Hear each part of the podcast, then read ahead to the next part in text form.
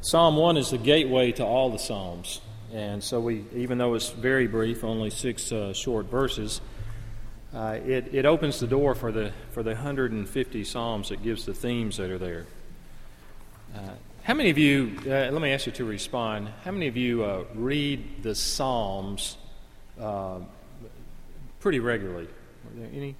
Maybe not all of them, but do you, you find that that's one of the main books of the Bible that you read? If so, will you raise your hand? Yeah. It's, the proportion not as high as in the first service. I don't know what that says. Maybe y'all don't read the Bible at all. Is that what that said? No. no. Um, I was going to conclude with this, but as I was sitting up here earlier, I was, I was thinking this would be better at the beginning of the sermon. Let me read you this comment by Gerald Wilson. He wrote one of the articles for the the New International Application Commentary on the Psalms. He says this about the Psalms. Okay. The Psalms can and should be part of the constant practice of the presence of God. Regularly reading from beginning to end, they will lead us again and again to consider aspects of life and of God's will that we might not otherwise choose to remember or to confront, let alone to embody in our living. Memorized in chunks, the Psalms can provide ready response to the pressing realities of our days. When I have wakened in a panic in the darkness of the early morning hours, submerged in fear, self pity, or self doubt, the Psalms have often provided the assurance that my anxieties are known by God, who enlightens my dark places. So I encourage you to make the Psalms your constant companion. Keep a copy at hand and keep their words in your mind and heart and on your lips as you meet the challenges of your days and nights. Good, good suggestions from uh, Gerald Wilson. Hear God's word as recorded in Psalm 1. Blessed is the man who walks not in the counsel of the wicked, nor stands in the way of sinners, nor sits in the seat of scoffers. But his delight is in the law of the Lord, and on his law he meditates day and night. He is like a tree planted by streams of water that yields its fruit in its season, and its leaf does not wither. In all that he does, he prospers. The wicked are not so, but are like chaff that the wind drives away. Therefore, the wicked will not stand in the judgment, nor sinners in the congregation of the righteous. For the Lord knows the way of the righteous, but the way of the wicked will perish. So ends the reading of God's Word. As I mentioned, this psalm, the first psalm, is the gateway or the title page to all the rest of the psalms. Blessed is a word that occurs over and over here. Blessed can be translated happy. You could read it, Happy is the man who walks not in the counsel of the wicked. Happiness interests us all. Jesus spoke of such in the Beatitudes in the Sermon on the Mount when he said, Blessed are those who hunger and thirst after righteousness, and so forth. You would think, after all this time of uh, human history, that we would have mastered the art of happiness, but far be it from us. Newspapers show us that happiness is in short supply. Songwriters write about it frequently. Websites are devoted to it. Yesterday, I spent a while browsing happiness.com. All sorts of tips, things to do, list of eight ways to be happier. Sometimes people tend to think we're born happy and uh, naturally, and that children, therefore, should always be happy, but we know that is, is not the case. So we rub shoulders in the uh, shopping centers with those who are leaving happy hour, but they're not happy. Watch people in the airport waiting to go on that trip that they're looking to make them happy, or watch them when they're coming back, and rarely will you see people who look very happy. The psalmist tells us where to find this happiness, and it isn't a fleeting type laughter uh, uh, feeling that everything is all right, that just is here for a few moments based on some circumstance. He tells us right here where to find it in the first psalm. So, what do we find here? We find descriptions. We find description of this blessed person, this, this person who experiences happiness in God's truest sense of the word. This man or woman, it's a very generic when it says, Blessed is the man, blessed is the person. First, he does not walk in the counsel of the wicked. There are some negative things. Uh, he does not walk in the counsel of the wicked. In the Bible, the wicked is referring to the person who just leaves God out. It's not necessarily a uh, what we would call a bad person, a cruel person, a mean person, but just someone who leaves God out. Um, they approach life as though there, there is no God in practice.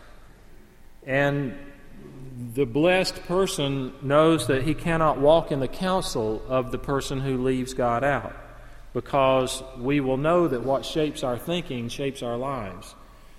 And the wicked hold out promise like a carrot, and it's always just a little bit out of our reach. If you just have this, if you just feel this, if you just look this way, if you just experience this, then you will be happy. And for some reason, it just it's always out of reach. And so, if we choose to embrace the thinking, the counsel of the wicked, the thinking of the world, seeking for happiness in all the wrong places, we will not find it. Secondly, he does not stand in the way of sinners. Sinners refers, it builds on wickedness, a person who leaves God out. Sinners now becomes more openly rebellious. This person lives openly in their disobedience to God. Not only does he think differently, he behaves differently. And third, it says he does not sit in the seat of scoffers. Now, the scoffer is not only the person who leaves God out, chooses to disobey God, but as the Bible talks about the progression of sin, the scoffer is the one who then mocks at those who seek to follow the Lord. They mock at the things of God, they scoff at that.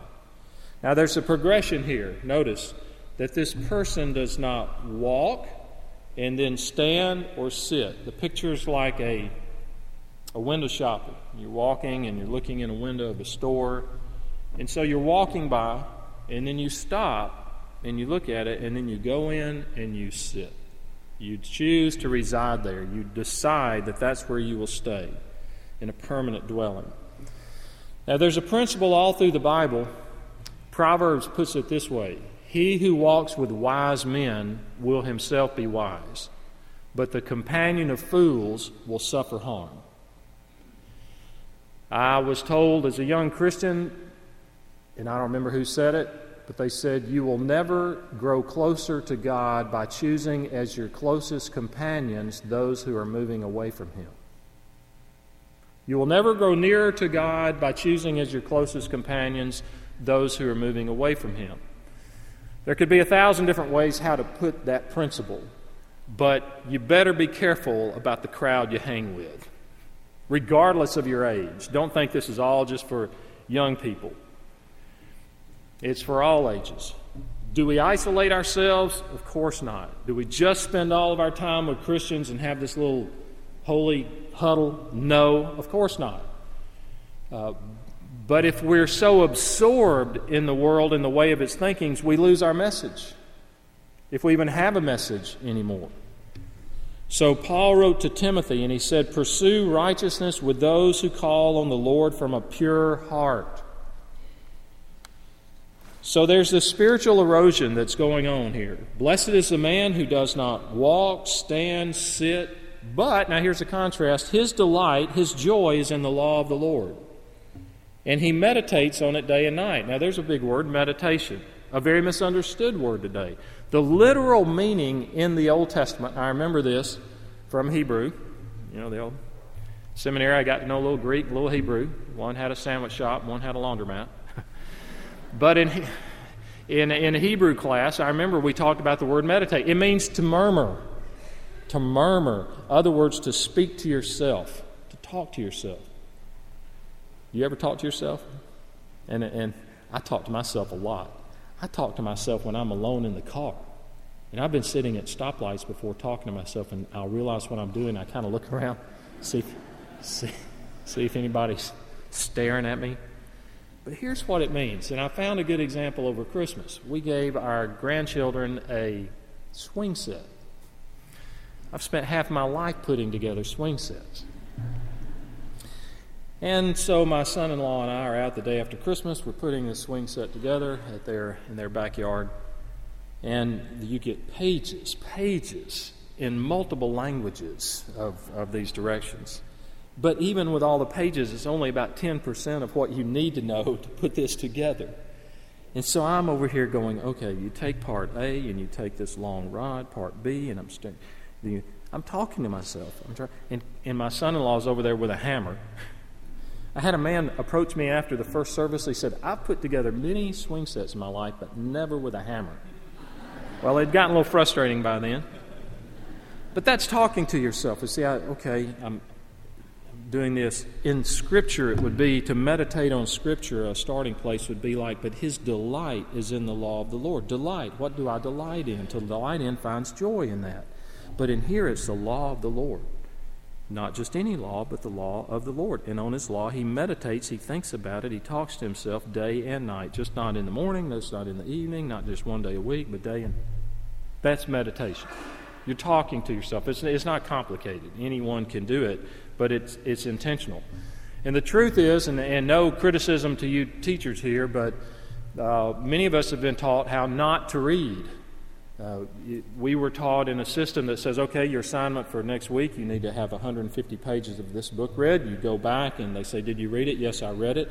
And so we had skimmed through. But the best way to read is to read a paragraph, pause and, at the end of that paragraph and see if you can state the central idea of that paragraph out loud in one sentence. And if you cannot, then go back and read the paragraph again.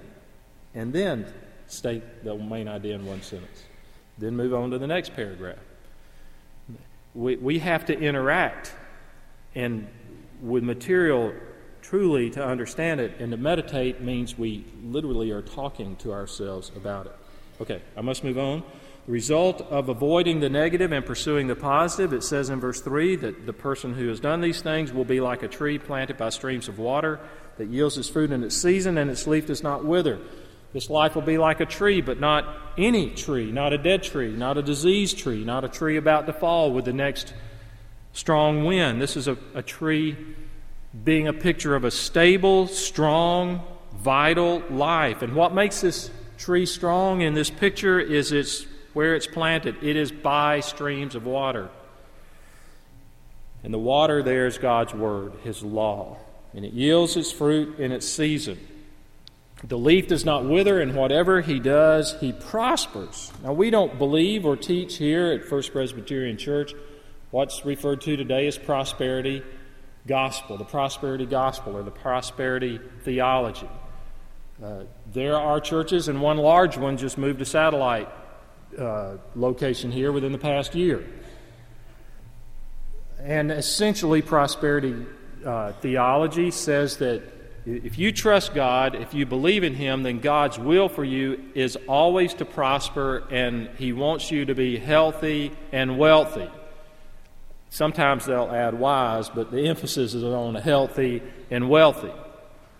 And that God's will for you is that. In fact, no one stated it better than Jim Bakker, who taught it for many years before he went to prison. And I have a copy of his the book he wrote while he was in prison called I Was Wrong. And even though you young people may not know who Jim Bakker was, I think you can appreciate these words. He said, For years I had embraced and espoused a gospel that some skeptics had branded as a prosperity gospel. I did not mind the label. On the contrary, I was proud of it. You're absolutely right, I would say to critics and friends alike.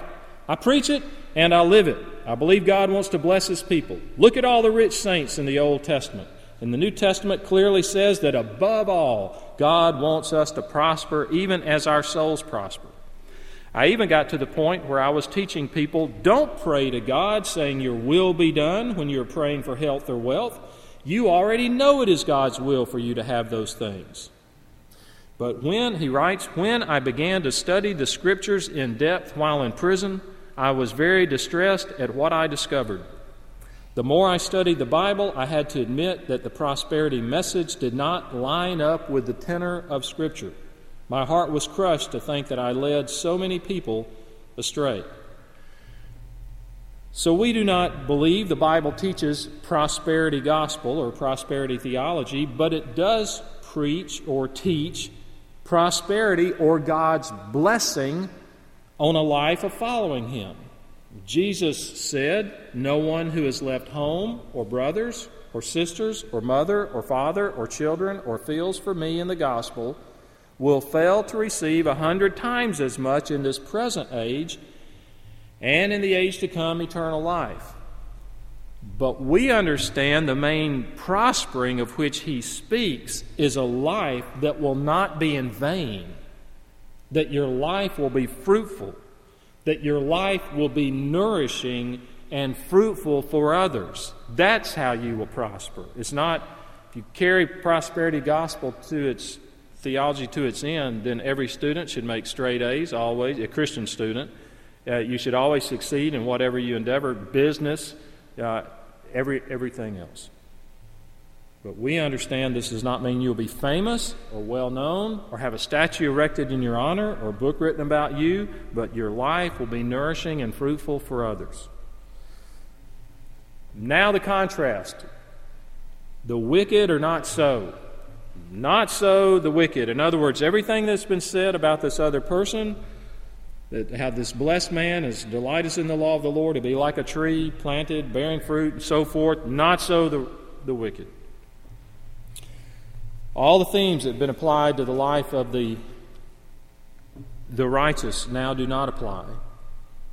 Now, if we look at this, if you were to leave right now and, and you do not, if, if, if you are, have not been around Christianity and you understand Christian themes, if you were to walk out of here right now, you might think, okay, well, here's what I need to do.